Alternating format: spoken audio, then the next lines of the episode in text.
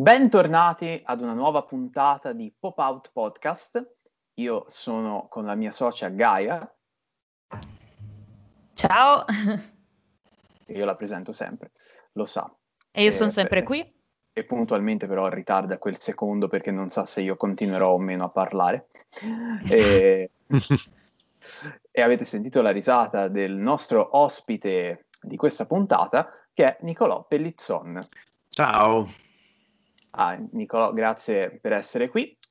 Per grazie lo... a voi per, per, l'ospitata. Per chi non lo conoscesse, eh, Nicolò è un grande autore che già col suo primo libro, Lezioni di anatomia, vinse il premio Boscarato al Treviso Comic Book Festival come miglior fumetto italiano e dopodiché ha continuato con la sua produzione, con, ha collaborato anche con collettivi di autoproduzione come il gruppo de- eh, Delebile, eh, Teyera Ten Steps e eh, la rivista Giuda.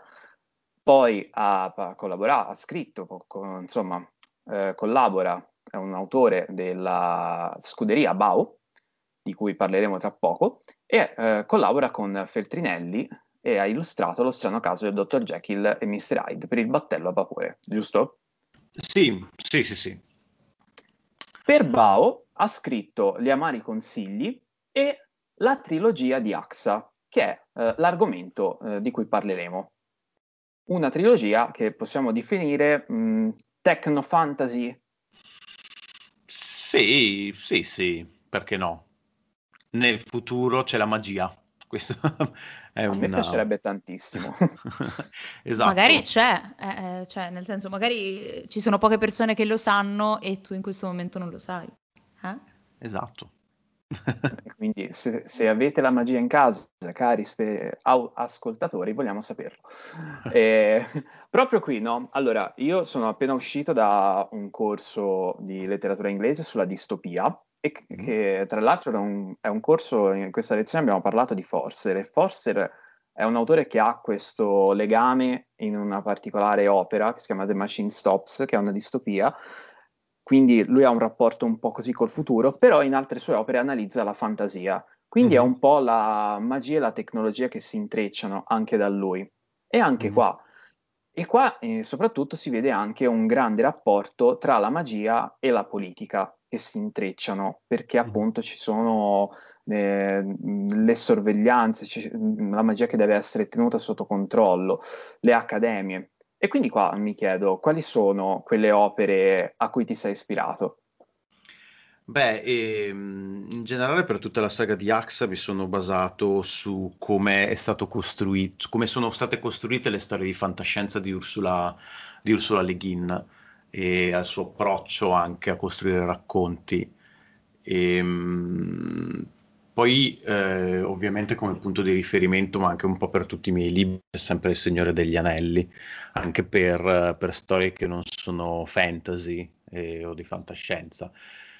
E, ehm, su Ursula Le Guin, ehm, diciamo che per me è cambiato proprio l'approccio, cioè, anzi è cambiato ehm, il mio approccio a, fare, a raccontare le storie, a fare i fumetti, si basa proprio su mh, mm, quello che dice Ursula Le Guin in un saggio che è fuori stampa dal 1901, 1900, è, sta- è stato stampato nell'89 mi sembra, vabbè, il linguaggio della notte si chiama. E, ehm, e, lei ha un approccio scientifico a costruire eh, i mondi eh, fantastici. Questo significa che non solo eh, vai a pensare a um, come ehm, è strutturato il pianeta di cui vai a parlare, ma anche le sue ehm, eh, la realtà sociale delle persone, delle entità che lo popolano.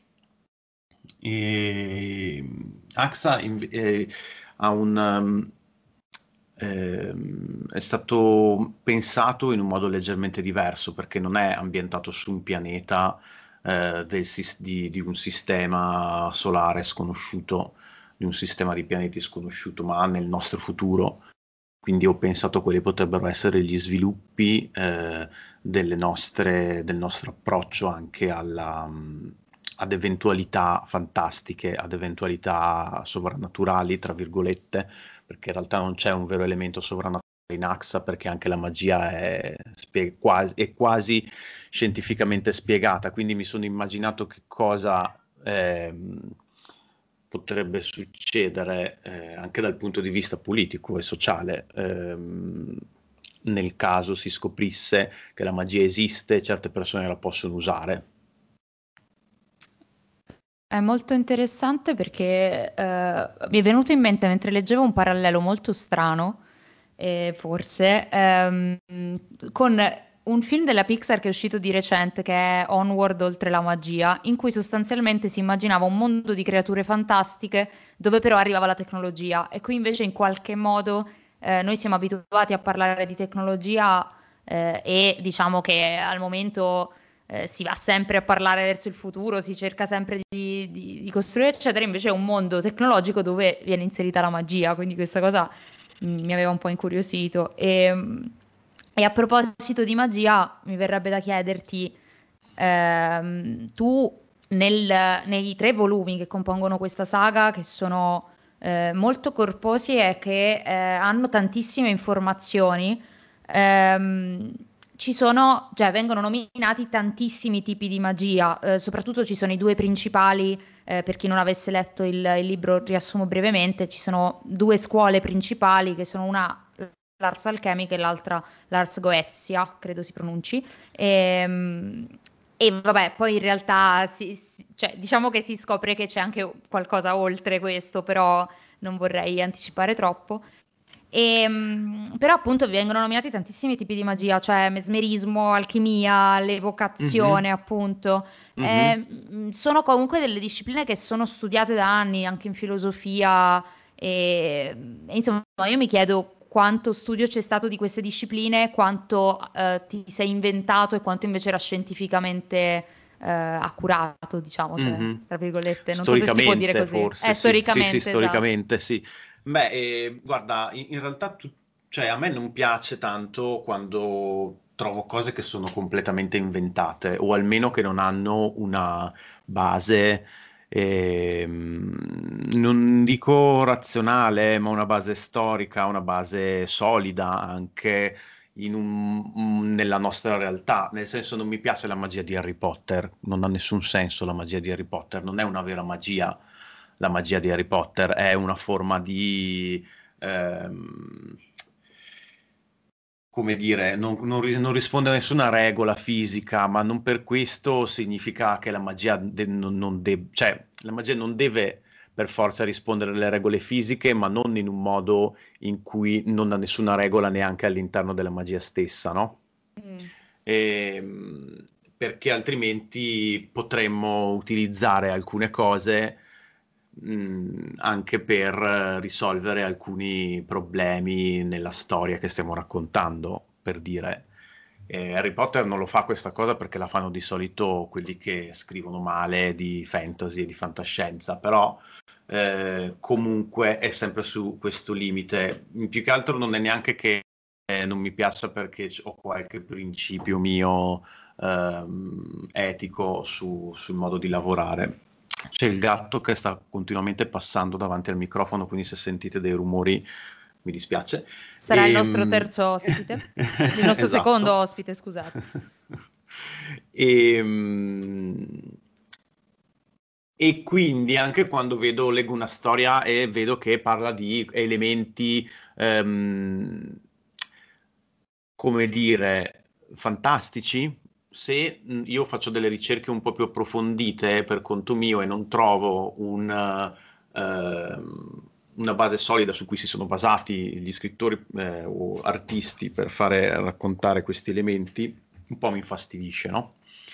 Quindi uh, di sicuro c'è stata un po' di ricerca, tutte cose che mi interessano e mi sono sempre interessate. E, ehm, quando parlo di mesmeria in, in AXA, ad esempio, eh, ho immaginato che eh, potesse essere stato un, aspe- un aspetto di eh, alcune tecniche di magia che si sono ehm, sviluppate parallelamente al, alle tecniche di, ipnotiche di Mesmer di fine 800, non so se fine 800, metà 800, nell'Ottocento. Di solito il periodo è quello, però... Boh. Sì, eh, sì, di preciso adesso io le date sono proprio un, un, una scimmia con, con le date.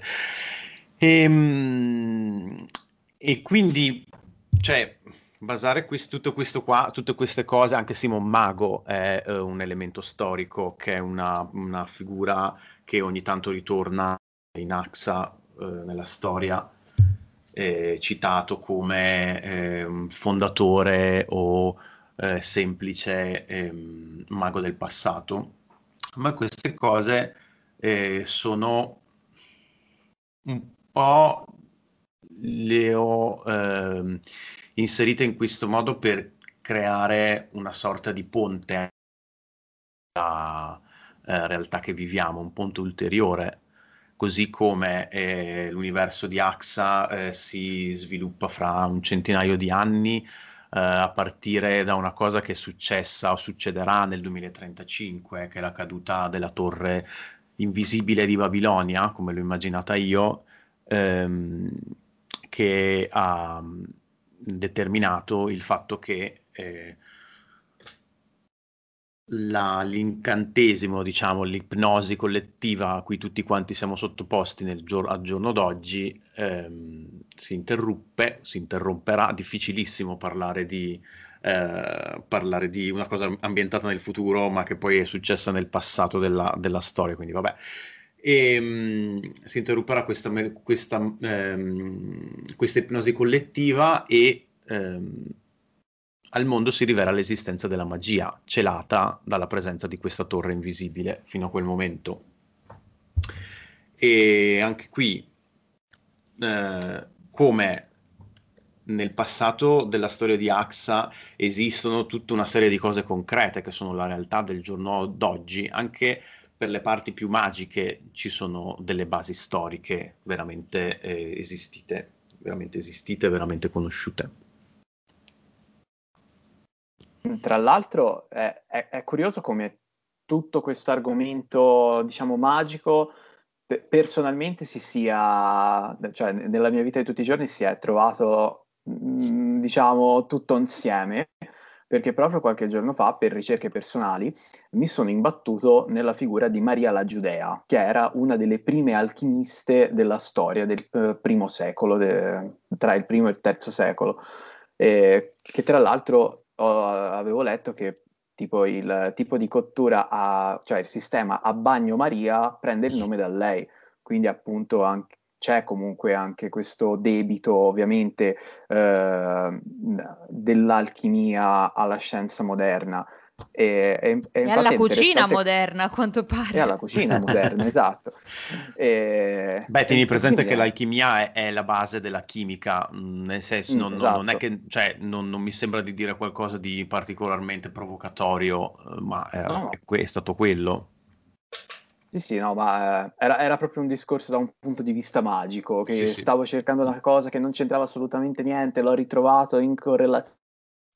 Eh, ecco, diciamo che le forze de- del destino si-, si, vanno a concentrare tutte insieme. E più tornando a- ad altre curiosità, qui il focus principale come è appunto la magia, quindi come questa una volta scoperta va a influenzare la vita umana, sconvolgendola totalmente appunto con la creazione di centri, di istituti e appunto di un corpo di polizia. Tutto ciò mi, ci ha fatto, cioè, sia a me che a Gaia, ci ha fatto riflettere sulla questione del dialogo, quindi sul rapporto tra gli esseri umani, perché sostanzialmente tanti degli eventi che accadono durante la storia sono dovuti a delle incomprensioni, quindi è proprio, c'è un'assenza di dialogo. E quindi possiamo traslare questa, diciamo, questa tua analisi al mondo di oggi. Beh, ehm, non so esattamente se trasportare questo... mh, cioè, n- non so esattamente se proprio in questo modo in cui lo descrivi tu, però ehm, per me ehm, è il modo questo è un po' un modo abbastanza comune, eh, cioè le protagoniste di AXA, il modo che hanno di ehm, dare eh, per scontate alcune cose eh, oppure ehm, fraintendersi è una cosa che succede abbastanza spesso. In generale questo tipo di cose sono le, eh, questo tipo di ehm, approccio al dialogo in AXA è un po' ehm, quello che vedo sì nella, nella, nos- nel, nel, nella, realtà di tutti i giorni, ma fa parte più in generale di una quotidianità abbastanza comune, più che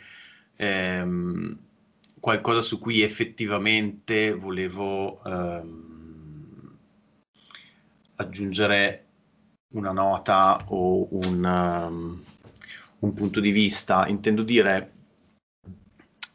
Ehm, cioè una nota o un punto di vista preciso, perché in realtà per me, eh, st- nonostante questo, in realtà per me la storia di Axe è proprio la storia delle protagoniste, della storia delle loro relazioni, più che dei loro, ehm, più che dei loro dialoghi. Mm.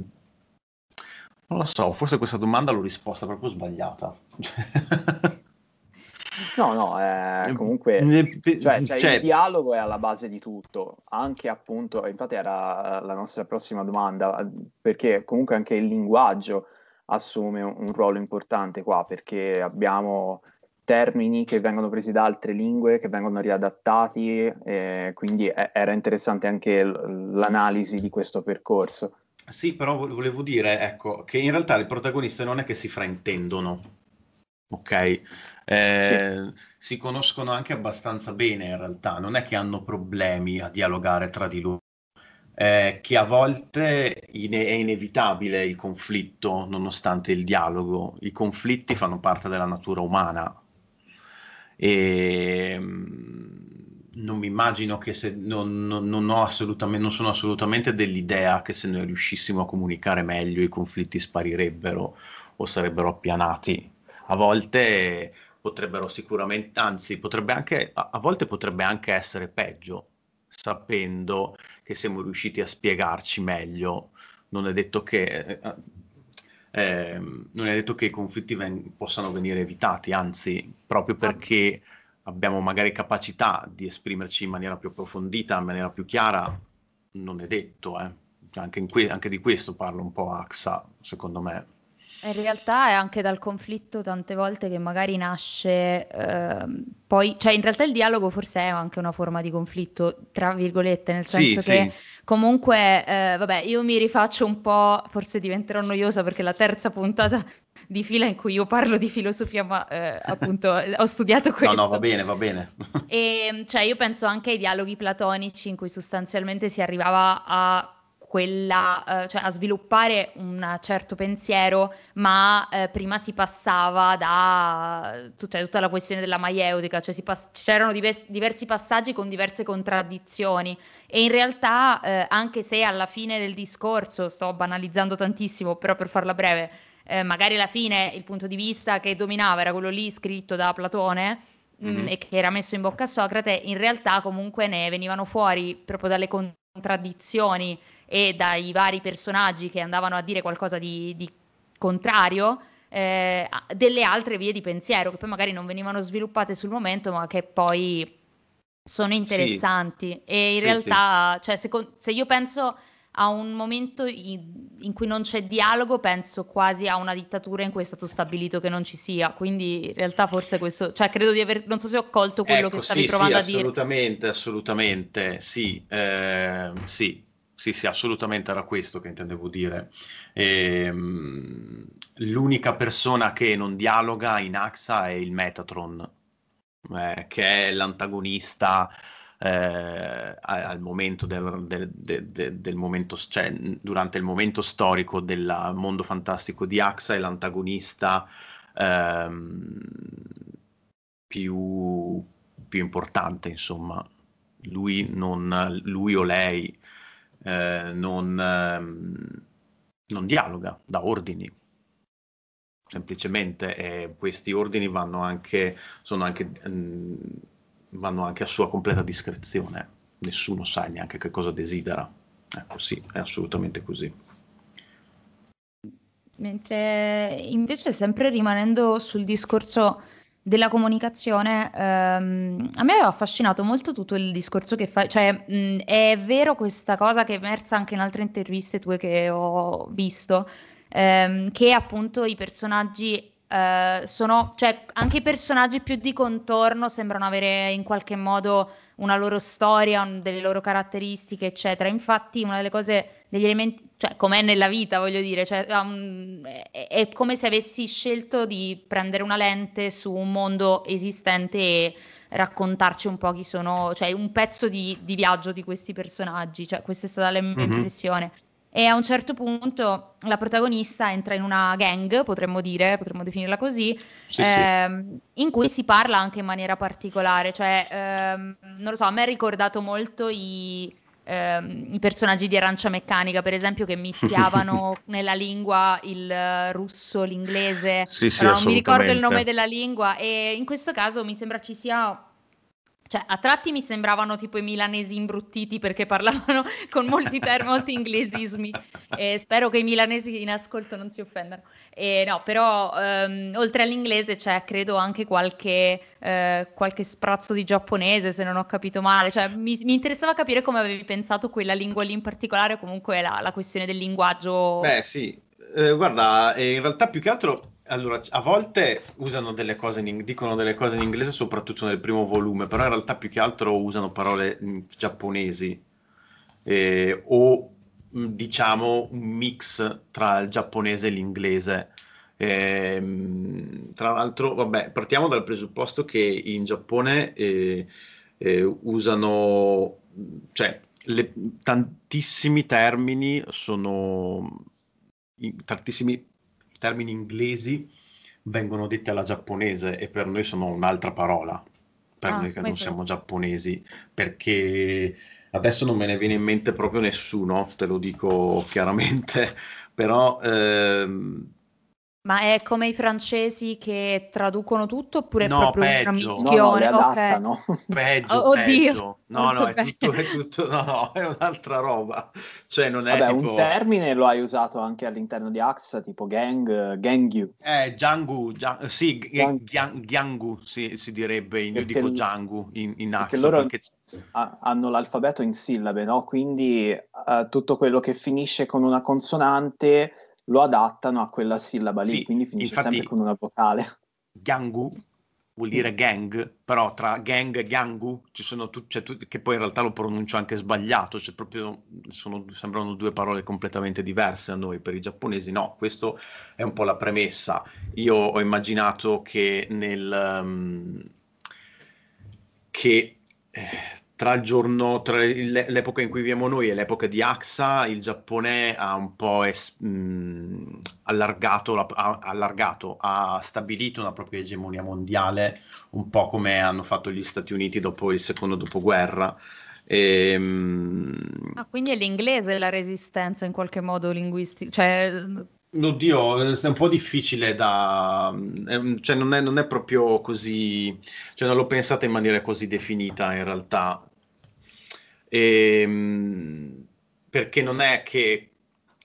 cioè non vedo la- l'egemonia americana, ad esempio, l'egemonia anglosassone in generale nel mondo come una cosa necessariamente negativa e così giapponese come una cosa necessariamente negativa, nonostante ehm, abbia nell'universo di AXA portato alla fondazione della polizia antimagica, che è una sorta di, cioè che è sicuramente una polizia repressiva di eh, non solo le nostre, cioè non solo dà la caccia alle protagoniste del- della saga, ma anche eh, elimina fisicamente le persone che sanno usare la magia. Quindi sì, nonostante questo, in generale non l'ho considerata come una cosa negativa, anche perché poi le persone che vivono in strada, come le ragazze, le, le protagoniste della saga, riadattano tutta una serie di concetti, li fanno propri, così come eh, cioè fanno proprio pro- cioè fanno, si appropriano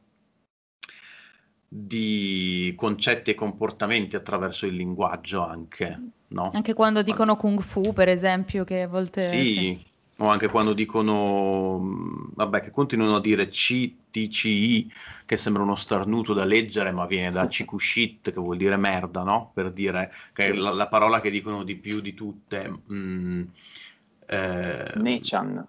Oh, esatto, Nechan, che è una, mm, una, parola che usano per eh, chiamare la sorella maggiore, ma anche il capo del, di una gang, no? E lì c'è tutto un insieme di concetti all'interno della parola. Eh, che ne so, eh, se pensiamo a Iko è il capo della gang delle ragazze di, di AXA, mentre Sofia è la protagonista, no? Mm.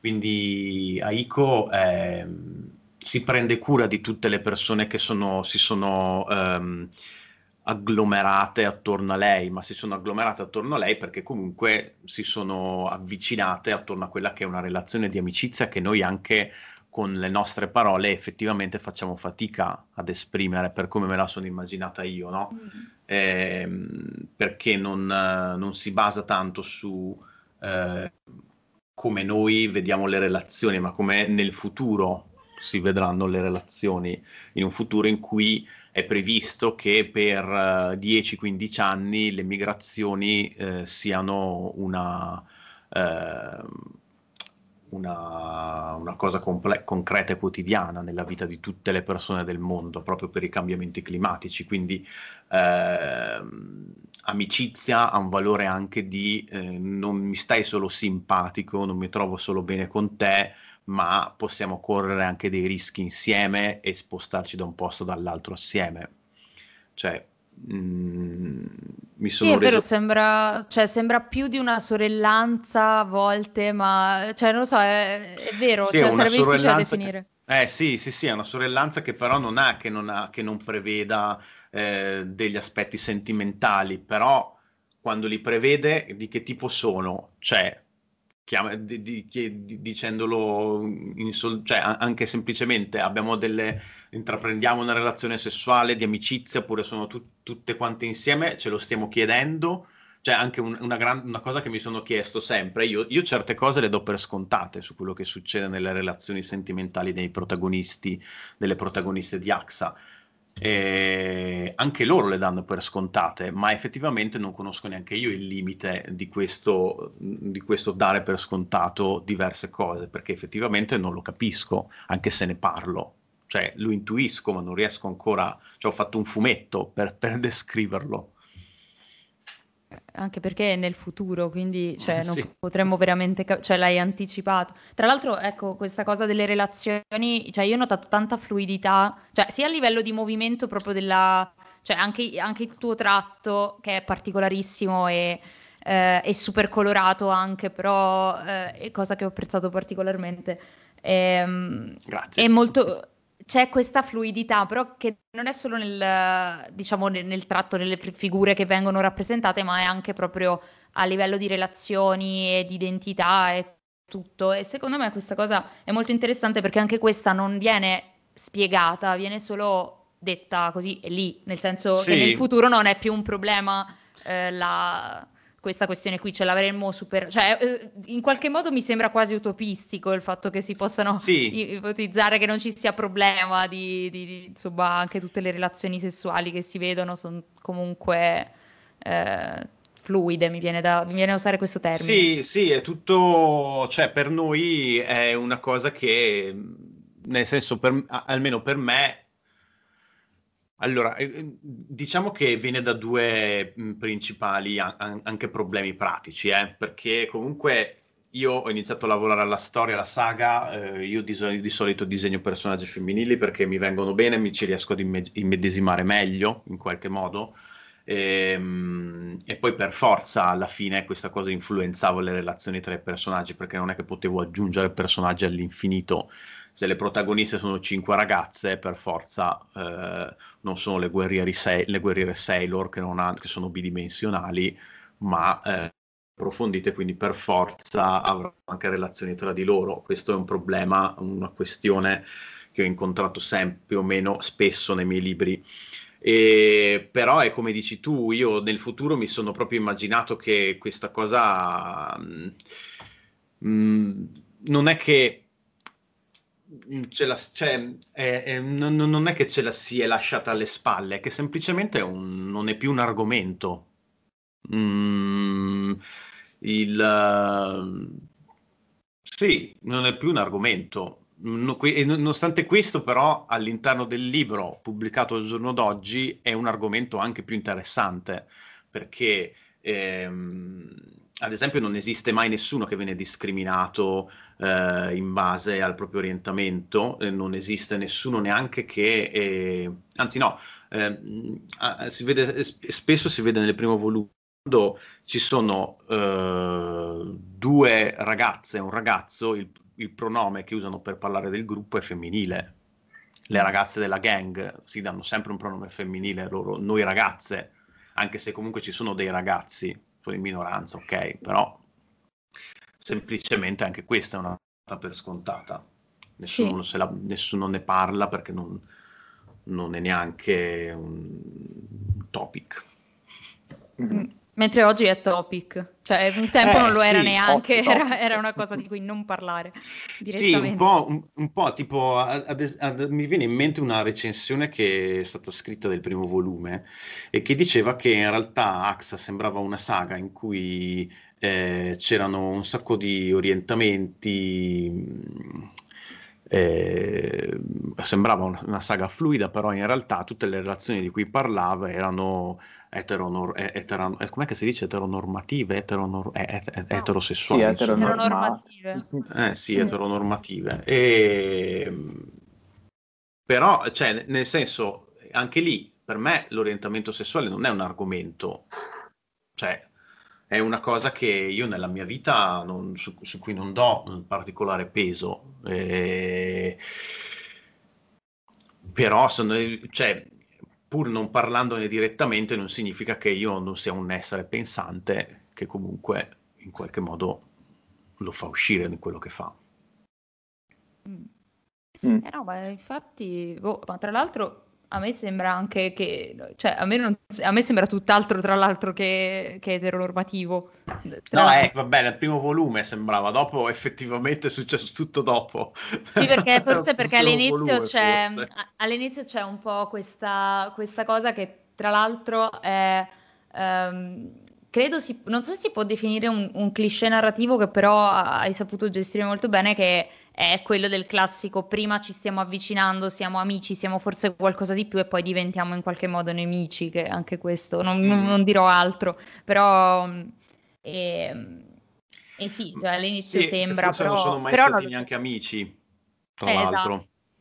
Eh, ma perché tante volte molte relazioni, cioè è brutto da dire, ma molte relazioni che stanno per nascere non sempre hanno, cioè esistono tanti tipi di, per come la vedo io, tanti modi di essere in relazione con qualcuno, quindi non necessariamente, cioè a volte possono anche confluire, a volte no, quindi eh, sì, infatti, boh, non lo so, io non andrei a sottolineare tutte le volte che ci sono, cioè qui, qui in questo caso se l'hanno sottolineato poi più avanti si sono dovuti un attimo ricredere, quindi... Mm, sì.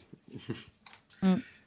sì Beh, e, e abbiamo parlato del rapporto tra umani, no? Ma mm-hmm. un altro rapporto che mi è saltato all'occhio è in, in, tra, que, tra, i due tipi di magia che hai citato nell'opera. Lars Goetzia mi ha catturato particolarmente, quindi mm-hmm. evocazione di queste creature magiche. E un po' ci ho visto, visto che hai detto anche del tuo gatto, no? E anch'io, in quanto proprietario di, di un felino, c'è anche un rapporto particolare tra l'uomo e eh, il suo compagno animale, che c'è anche all'interno di questa storia, perché si vede quando Sofia riesce ad evocare, diciamo, quella che sarà poi eh, una sua amica, una, una vera e mm-hmm. propria amica.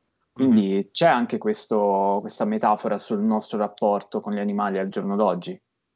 Sì, sì, più che assolutamente. Eh, non so se um, io me ne mi sono reso conto di questa cosa che mi sono, anzi, allora ci sono alcuni, alcune persone che scrivono, filosofi, ehm, scrittori, scrittrici, filosofe che ho letto negli anni e poi dopo mi capita di smettere di leggere ma comunque in qualche modo parallelamente arriviamo agli stessi, ehm, ehm, non dico agli stessi risultati perché sono, faccio i fumetti, faccio i disegni, sono una scimmia, non capisco niente delle cose intelligenti, però agli stessi risultati, ecco, e Donna Haraway è una di, è una di queste.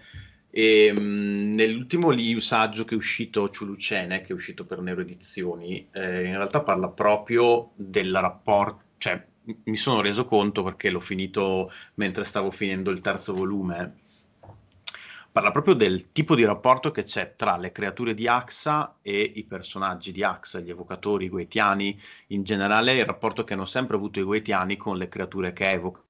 E in particolar modo, nello specifico, parla proprio della relazione che c'è tra Sofia e Sui, che è, diciamo, la sua creatura più importante, e anche del modo in cui, si, in cui Sui si eh, relaziona con lei e con, il, con l'ambiente circostante.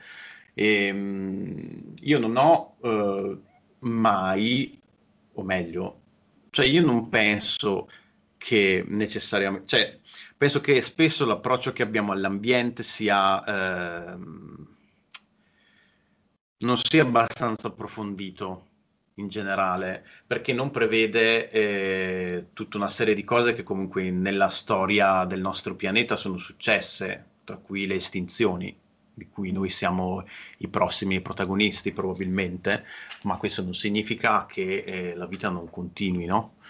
Eh, mai come quest'anno questo tema è diventato attuale, esatto. voglio dire.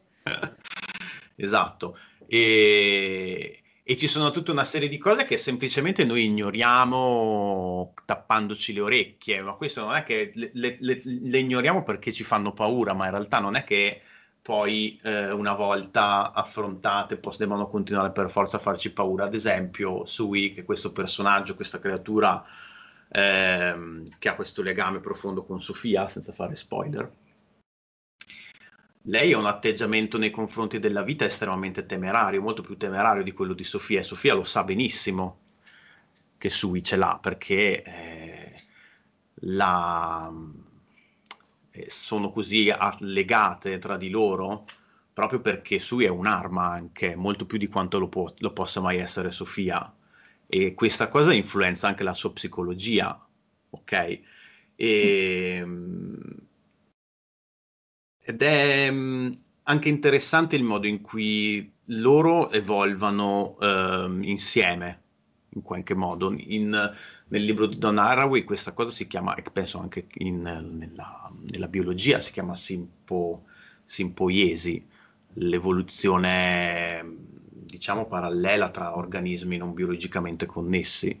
E c'è un tipo, di, un tipo famoso di meduse che in realtà è composto da organismi diversi, per dire, e però formano lo stesso organismo, così anche Sofia e Sui, eh, così in qualche modo attraverso un legame eh, mentale eh, Ziggy e Aiko, Ziggy è quel, quel gattino con le orecchie da coniglio nero, sì. E, e, questa cosa la approfondisco in realtà in una scheda nel ter- alla fine del terzo volume, approfondisco, la, la, diciamo tocco l'argomento, però sì, è, tutto estremamente, estremamente complesso quando poi vado, a, eh, vado ad, analizzarlo. A volte dico, mi, mi dico anche, cavolo, eh, ci ho messo dentro un sacco di roba, perché do anche per scontate delle cose nella mia testa, a volte. Beh, la... Cercando sempre di, di, tenere tutto quanto abbastanza leggero e divertente, narrativo e interessante per, per, un, per, un, lettore, anche perché è anche questo AXA, è un fumettone di esplosioni, Pokémon e, e, cose pazze, oltre che di cose che poi dopo ad andare ad analizzare in maniera approfondita ci si, ci, ci, ci si può immergere completamente. È la forza della cultura pop che riesce a prendere tematiche, cioè appunto tra il serio e il faceto, laddove non c'è veramente senso secondo me di definire le due cose, ma anche qui siamo fluidi, credo. Tra... sì. Cioè che, credo che anche la cultura pop a modo suo sia una materia fluida. E... Sì, no, sì, sì, ma anch'io sono sempre a metà tra tutto quanto. mm, non, sì, non volevo interromperti, interrompo no, sempre, no, no. scusate. Eh, il protagonista della, della vicenda sei, sei, tu, voglio dire, quindi quindi puoi interrompere quando vuoi, anche perché anch'io interrompo un sacco di volte le persone, me lo fanno presente e chiedo scusa, soprattutto quando non saluto Angel ehm, perché devo parlare io. Poverino. No, a me piace essere interrotto in realtà, perché altrimenti parlo da solo per ore ed ore ed ore ed ore e poi dopo non so più cosa ho detto, come il mio professore del liceo che tutti quanti dicevano che prendeva i trip quando veniva a farci lezione non so, faceva straridere questa cosa. No, ben presente. ho paura di diventare come lui, no? Quindi interrompetemi. Bah, no, vabbè, ora ti, ti interrompo con di diventare come lui. Ti interrompo con un aneddoto mio perché una volta mi è capitata la stessa cosa che un mio prof di, di filosofia, che vabbè, persona straordinaria, un conoscente della materia in maniera incredibile, però estremamente soporifero perché faceva questi monologhi che duravano due ore, solitamente le lezioni erano dopo pranzo e eh, eh, sì. la mattina alle 8. Per cui una volta raccontò, elencando qualcosa che potevano essere le categorie di Aristotele, le opere di Platone, qualcosa del genere, e fece un commento sulla, ragazza, cioè, sulla maglia che indossava la ragazza in prima fila, dicendo: Ah, ma guarda, eh, sta ragazza ha la maglia del Grande dei Boschi, che bella. Poi andò avanti e la gente si accorse di questa cosa perché aveva scritto questa cosa in mezzo alle categorie di, di Aristotele. Ecco, penso che non siamo ancora nessuno di noi tre è arrivato a questi livelli all'interno di questo podcast. Se succederà, ci scrivete le boschi nei commenti e noi capiremo. E... no, comunque, a proposito di interruzioni, parentesi, approfondimenti, ehm, la saga comunque, appunto, dicevo, è molto densa e sì, appunto, fumettone eh, bello che ci piace con le scazzottate, però è anche scazzate magiche, diciamo, e, ehm, ma eh, è anche, cioè, c'è anche tanto approfondimento. Ci sono queste schede che eh, sono, fanno da intervallo nella narrazione, che sono anche commentate. E non lo so, a tratti ricordano schede di, cioè mi viene da dire schede proprio come se fosse il browser di Chrome con le schede aperte mm-hmm. e, e, il commento sopra. A, a, a tratti sembrano carte tipo le carte Pokémon, appunto, oppure il manuale di qualche gioco di ruolo, cioè come hai pensato eh, queste schede all'interno della narrazione? È venuta, cioè venivano via via, le hai pensate prima e poi le hai inserite? Cioè mi, mi interessa anche capire, mm. eh, perché in realtà, cioè, AXA è molto caotico nel modo in cui ti immerge nella, cioè ti immergi in questa narrazione all'inizio che eh, è anche curioso capire, cioè infatti commentavamo con Angel durante la lettura che eh, vieni immerso in questa situazione all'inizio sei un po' confuso che vuoi capire cosa sta succedendo e i contorni mm-hmm. di quel mondo lì che non ha contorni perché appunto è un mondo vasto mm-hmm. e, e, poi ci sono questi che eh, danno in qualche modo una guida però è tutto all'interno di quel mondo cioè mi, mi incuriosisce capire come hai fatto a creare questa esplosione di... Ah, sì, hai fatto la domanda giusta nel modo giusto, devo dire. E, ehm, allora, viene un po' dal modo in cui ho ragionato ad AXA, ok? L'universo di AXA è un universo che esiste a prescindere dalle storie, cui, dalle storie di esso che vengono raccontate, come Guerre Stellari, come anche Il Signore degli Anelli, come anche molti libri di Ursula Le Guin, eh, Le Cronache di Terra Mare, per dirne uno. E, ehm, mh, questo significa che c'è più, molte più cose di quelle che poi effettivamente vengono raccontate nella saga, che è la storia di eh, un gruppo di ragazze che eh, in qualche modo cercano di costruirsi quella che eh, diventerà una famiglia, ma un che poi dopo le sue evoluzioni, le sue divisioni, le, su- le sue interruzioni.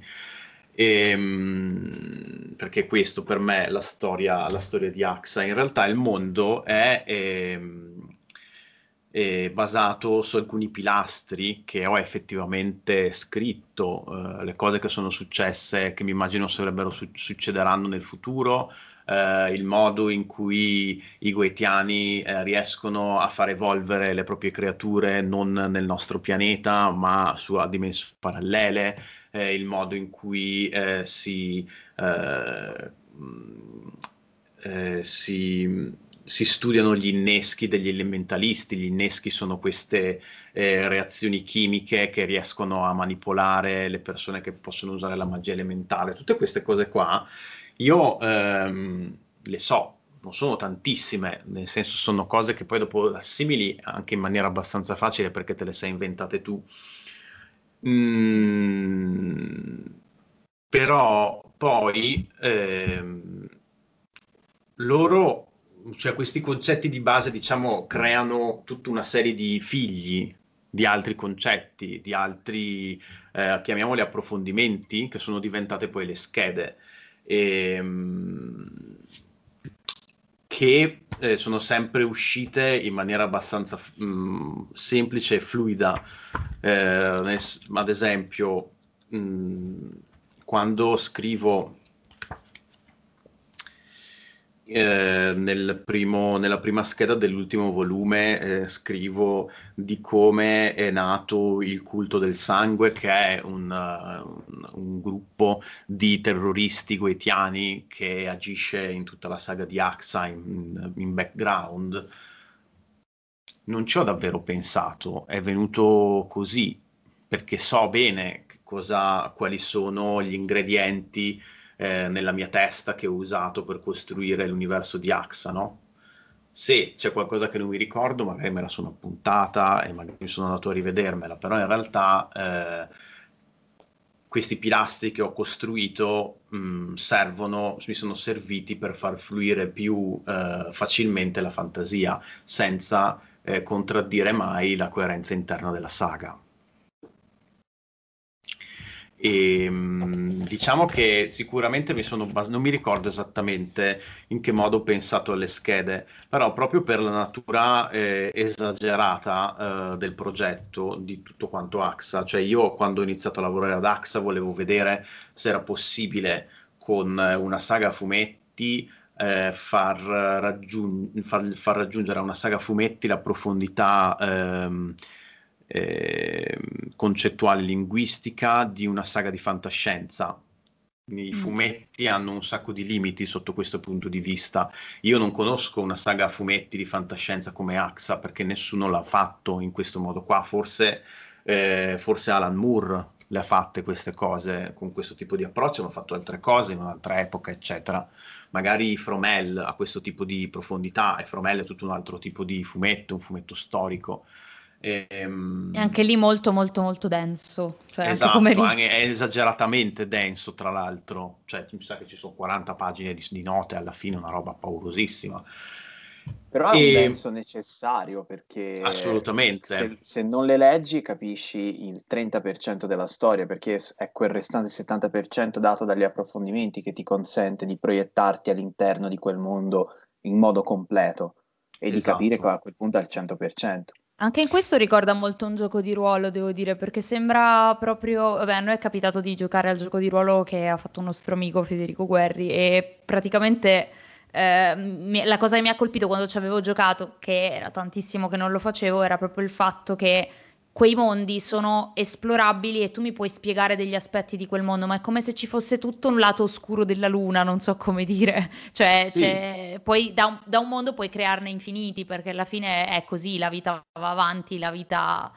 Cioè, ed è un mondo estremamente vivo. Ecco. Sì, ma questo lato oscuro in cui tutto quanto può succedere fa parte della nostra realtà anche, perché altrimenti non sarebbe una noia totale se sapessimo anche che cosa si nasconde nel nostro domani, ad esempio, mm. o anche mm. quali sono le, le, leggi della fisica, per dire, cioè, nel senso, anche qui si vede eh, il modo in cui, cioè, eh, anche qui è un po' uscito il modo in cui vedo, ad esempio, la scienza, no? Eh, in AXA la magia potrebbe quasi essere spiegata dalla scienza, perché per, mm-hmm. perché per me i ricercatori sono dei fanno una cosa super, un'avventura cioè anche se poi dopo de, di solito ne parlano tu, cioè quando tutti quanti ne parlano, quando li vedono eh, persone che fanno ricerca scientifica o cose di questo tipo, effettivamente poi in pratica fanno mm, delle cose che sotto gli occhi degli altri sono estremamente noiose, ma i ricercatori sono dei maghi, gli scienziati sono dei maghi, così come gli alchimisti erano dei chimici,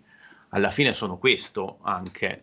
E, ehm, mh, diciamo, sì. de- dei maghi della scienza, ecco. Poi dopo sì. c'è tutta la branca di religione, delle cose che stanno nella nostra, eh, nei, nel, nella nostra diciamo, anima, in quello che abbiamo dentro, eccetera, tutta un'altra cosa. Però gli scienziati ce l'hanno un po' questa cosa qua di... Eh, come dire, viaggiatori. Eh, sì, avventurieri. Del... Eh, cioè, sì. È vero perché in realtà vanno per... Poi vabbè, io per... a me piace abbracciare la concezione della scienza, quella insomma, che mi sembra che ci sia adesso, cioè vai per prove ed errori, cioè già questa cosa qui secondo me è molto avventurosa, nel senso che verso l'obiettivo comune di conoscere sempre di più e trovare delle nuove soluzioni ai problemi, eh, le provi, cioè nel senso la scienza e non lo so, diceva, ehm, cioè è, è, è, così perché è fallibile anche, nel senso che comunque puoi sempre trovare una soluzione nuova e cioè detta così sembra che sto, cioè in realtà vorrei dire che gli scienziati fanno un lavoro estremamente difficile per cui cioè, hanno tutta la mia ammirazione e anche qui dopo questi anni che, che abbiamo avuto adesso credo che sia chiaro e lampante agli occhi di tutti di come comunque questo lavoro sia prezioso. Sì, sì, sì, sì. sì. Anche se purtroppo non agli occhi di tutti, perché qualche giorno fa c'era stato il discorso della sonda su Marte che aveva effettuato tipo il primo volo e anche lì sotto le notizie tanti commenti eh, a cosa servono queste cose? Usiamole per la terra. E ovviamente comunque altre persone che commentavano ma guarda che ad esempio tante cose della scienza di oggi della medicina moderna tipo magari legato anche ai, ai raggi X eccetera derivano appunto da questi esperimenti scientifici. Quindi non è che sono due cose, cioè non è che la scienza va a compartimenti stagni e l'esperimento solo nello spazio su Marte non ha ripercussioni anche sulla Terra, certo che li ha. E purtroppo però è ancora una cosa che non è stata abbracciata da, da tutti. Eh, Ma sì, è che noi che, come esseri umani capiamo le cose andando a fare le avventure alla fine. sì, esatto, cosa bella, siamo dei pirati, sono nel, contenta di questa cosa. Nel bene e nel male, eh infatti hai detto i pirati, hai detto la cosa giusta, nel bene e nel male. Cioè, perché sì, eh, le esplorazioni spaziali ci hanno fatto avere il bu- cioè hanno, hanno creato, cioè sono state la base del, di, di, molte tecnologie, anche la guerra però. Eh, purtroppo sì. Sì, è vero. Eh, purtroppo sì, cioè ora... No, no, non si può negare, purtroppo è vero. Cioè sì, anche in, questo, anche in questa cosa qua, quando scrivevo AXA me ne rendevo conto di quando parlavamo prima della natura umana, no? Ehm, ad esempio, anche parlando di Claire, che è uno dei personaggi più fighi di tutta la saga, amica di tutti, sta simpatica a tutti, riesce sempre a... Um, stemperare le tensioni in qualche modo, anche facendo ridere il lettore stesso, no? Però alla fine lei è destinata ad essere quella che delude sempre tutti quanti, perché non puoi essere amico di tutti, non puoi essere sempre simpatico. Cioè, quando tu sei così eh, l'elemento che lega tutte quante le relazioni che stanno attorno a te, sei automaticamente anche il punto più debole di tutte queste. Cioè, anche qui c'è tutta una questione di equilibri che sono venuti sì. fuori su, anche su, non solo sulla natura umana, ma su tutto quanto che sono venuti fuori scrivendo la, la saga. Ah sì, eh, sì. Eh, appunto una natura fluida, come si diceva prima, perché è appunto composta da diverse sfaccettature. È bello questo meccanismo per cui riflettendo, eh, cioè part- a partire dal nostro mondo si crea un mondo che però ci fa riflettere, ritornare a, a, cioè un mondo altro che fa riflettere sul nostro. Cioè. Sì, sì, eh, ma guarda, eh, Ursula, Le Guin scriveva, no? sì, Ursula Le Guin scriveva proprio che la fantascienza e il fantasy servono a rendere oggettive realtà soggettive, nel senso, mm. cioè tu raccontando Uh, la storia, cioè raccontando la storia di Frodo, perché tutti quanti si riconoscono in Frodo e nel viaggio di Frodo, perché noi riusciamo a capire le cose della nostra vita personale in quello che fa lui.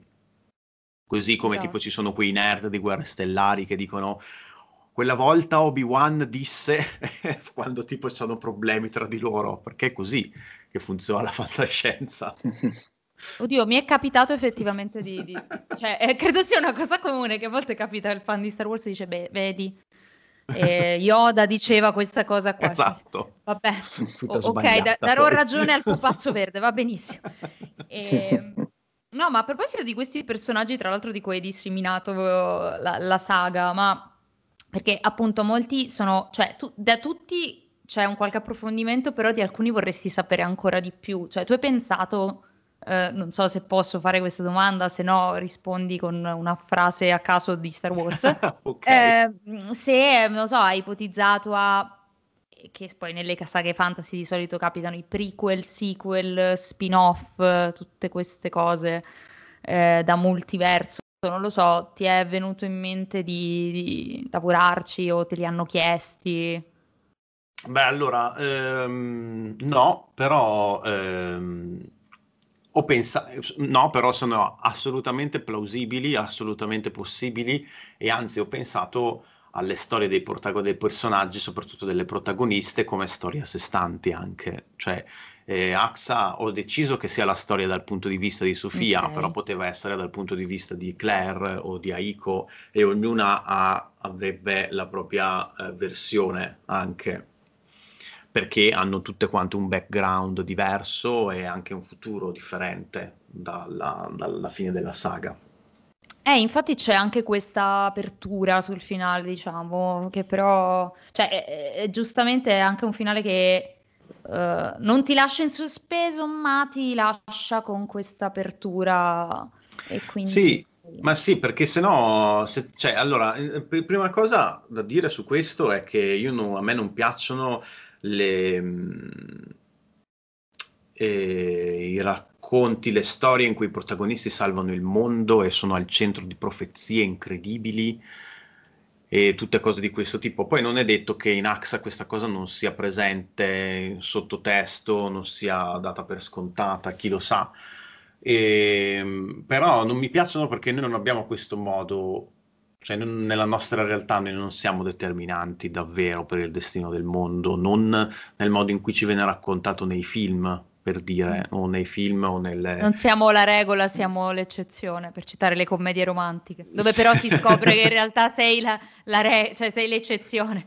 sì, sì, esatto, Vabbè. esatto, esatto, sì, sì, no, ho capito cosa vuoi dire. Sull'amore, l'idea dell'amore ha fatto tipo questo approccio, ha fatto tipo dei danni sociali, adesso catastroficissimo sono, danni sociali irreparabili, no, vabbè, però eh, per, per dire... No ma mi viene in mente che comunque in realtà è anche un po' il motivo per cui forse ci piacciono gli antieroi, cioè il fatto che comunque sono molto più, cioè molto meno Superman e molto Ma sì, più... perché non dicono, ah sì, adesso io lo salvo il mondo, no, io ho la mia vita, mi faccio la mia vita, voglio farmi la mia vita come se la vogliono fare tutti, o trovarsi in mezzo a situazioni in cui effettivamente il destino del mondo dipende dalle tue azioni nessuno lo vorrebbe per davvero, solo i pazzi lo cercano eh, sì. questa cosa qua. Cioè, mi ricordo, non so se avete visto Mindhunter, effett- oh, c'è, un pezzo, c'è un pezzo in cui la psicologa, non mi ricordo come si chiama, dice che effettivamente per essere presidente degli Stati Uniti forse bisogna essere degli psicopatici, quindi bisogna, prevede già che una mole eh, di decisioni tale preveda anche il fatto che tu abbia qualche problema eh, mentale, cioè problema mentale, vabbè, qualche caratteristica, diciamo così, eh, che prevede che nella vita di tutti i giorni il tuo comportamento non andrebbe mica tanto bene, no? Mm. Perché, cioè, mm, perché è un lavoro straordinario, in qualche modo. Sì, sì, sì, non solo straordinario, ma anche spaventoso. Mm. È, è, un sì, lavoro beh. anche, cioè, c'è anche, c'è anche un, ca- un, cambio di, eh, di, di, di misura. Eh, il leader, magari quando, quando, i leader sono stati inventati, ok? Mi viene in mente il dottor Pira che in una diretta parlava dei re i re ad un certo punto erano capi di piccole comunità da gestire una scelta mm. sbagliata non determinava automaticamente che morivano 500 persone, ok? E invece quando poi tutto quanto è iniziato a diventare sempre sempre più grande, è ovvio che eh, noi rimaniamo schiacciati in mezzo a tutte queste grandi scelte. Le nostre vite eh, dipendono da cose di cui non siamo assolutamente in controllo. E... Però questo non, signi- cioè, questo non, significa che siamo insignificanti, significa che magari appariamo insignificanti, significa, non significa che non possiamo fare niente. Dipende significa... dalla prospettiva, forse. Sì, ma poi non significa, cioè in questo, in questo paradigma, diciamo, eh, il meglio che possiamo fare è centrale, mm. è assoluto. Mm. Ed è, per me è anche importante come approccio mio personale alla vita. Il meglio che posso fare è, è, è centrale in tutto quello che faccio. Dovrebbe essere così un po' per tutti. Dopo bisogna anche cercare di capire qual è effettivamente il, i pesi delle diverse cose che si fanno. Nel senso, questo fa parte della mia, cioè sto per, fa, sto per intraprendere questo viaggio, mi porterà eh, davvero nella direzione di quello che voglio fare realmente nella mia vita oppure no? Oppure è solo una cosa legata a delle pulsioni che non ho ben, ben capito? Cioè, anche questo si ricollega a questioni di magia, tra l'altro, però insomma... Eh, no, sì, attraversa la nostra quotidianità nel bene e nel male. Caspita però, cioè potrebbe essere quasi una frase di Yoda, no? Beh, sto scherzando. no, in, que- in, quel caso No, perché non ho tutto scombinato nel... la frase. Esatto. No, nel bene e nel male attraversa la quotidianità nostra. Sì, esatto. E, no, comunque, wow. e, ehm, no, ma mi... Appunto, in questo, invece, una, una cosa che ti volevo chiedere forse saltando un po', perché vabbè, chiamandoci noi pop out abbiamo messo le mani avanti, abbiamo deciso di saltare un po' negli argomenti. Eh, ma invece, ipotizzandoti tu in questo mondo di AXA, eh, cioè tu come ti immagineresti all'interno di AXA? Nel senso, che tipo di poteri avre- avresti poteri? Perché poi tra l'altro in AXA a un certo punto, cioè nelle premesse diciamo c'è che il 6% della popolazione ha manifestamente i poteri diciamo così. Ehm, non lo so, tu come ti immagineresti all'interno di questo, di questo mondo? Beh, allora, per me è difficilissimo immaginarmi all'interno di questo mondo perché l'ho scritto io, io sono le protagoniste, voglio dire. Cioè, mm-hmm. tutti, tutti, i miei personaggi sono aspetti di me in qualche modo che isoli e poi sviluppi e gli fai credere di avere una vita propria. Ehm... Io in realtà, se poi dopo penso, cioè, a, a volte mi sono visto un po' come... Mh, Però, però, dovrei spiegare delle cose in più. A volte mi sono visto un po' come Bastian, che è il mentore, diciamo, di Zisia, che però è una persona che sembra così un punto di riferimento importante per lei, però è anche un po' un, um, una persona che fallisce spesso in quello che fa. Non so se ce l'avete presente, si vede bene nel terzo volume. Mm-hmm. E, um, perché un po' me la vedo così, che sono all'interno, cioè magari mi piacerebbe essere stato all'interno di quello che è, sta- che è il consorzio nella, nella, saga, che un po' unisce tutte queste mh, eh, forze e queste, mh, e queste volontà di, non solo di sopravvivenza, ma anche di cercare di pensare a qualcosa di nuovo, un nuovo modo di vivere e che forse anche si eh, in qualche modo si connette a qualcosa che è andato perduto, no? Mm-hmm. E ehm, poi dopo lui come personaggio, almeno si vede forse un po' più nelle schede, mi sembra, non so se poi l'ho cancellato, una scheda che parlava di come perso le gambe, vabbè e quindi eh, mi, mi, piace perché lui cerca sempre di fare eh, cose molto difficili, cioè è completamente secondario, non, nessuno sa quello che sto dicendo adesso, lui cerca sempre di fare cose assolutamente difficili e spesso fallisce, ma il fallimento è alla base di tutte quante le attività umane. Lui, anche se è un mago, se è un evocatore guetiano, forse è, umano, è il personaggio più umano di tutti, proprio perché immagina, sogna e poi si confronta con la realtà e poi ricomincia a sognare di nuovo. Beh, certo, Beh. Come, si dicevi, come, si diceva prima, l'errore è anche alla base della scienza, quindi è, che, è ciò che ci consente di progredire. Sì. E, bene, con, con, questa riflessione io direi che possiamo avviarci in chiusura. è stata una chiacchierata in cui ci siamo concentrati un po' su questo, su questo matrimonio tra scienza e magia, con uh, appunto riferimenti a, alla filosofia, all'alchimia, a, a, all'umanità di oggi sostanzialmente. E quindi è stata una chiacchierata molto stimolante. Perciò grazie, grazie a voi. per essere stato qui con noi. Grazie, grazie a voi. Noi, noi vi consigliamo quindi la lettura della trilogia di Haxa, composta da I confini del vento, Ombre d'acqua e Il cerchio di pietre. Ringraziamo voi ascoltatori per essere stati qui con noi. Ringrazio Gaia. Io ringrazio Angel e ovviamente il nostro ospite Nicola. Grazie a voi ragazzi, grazie a tutti. E ci sentiamo alla prossima.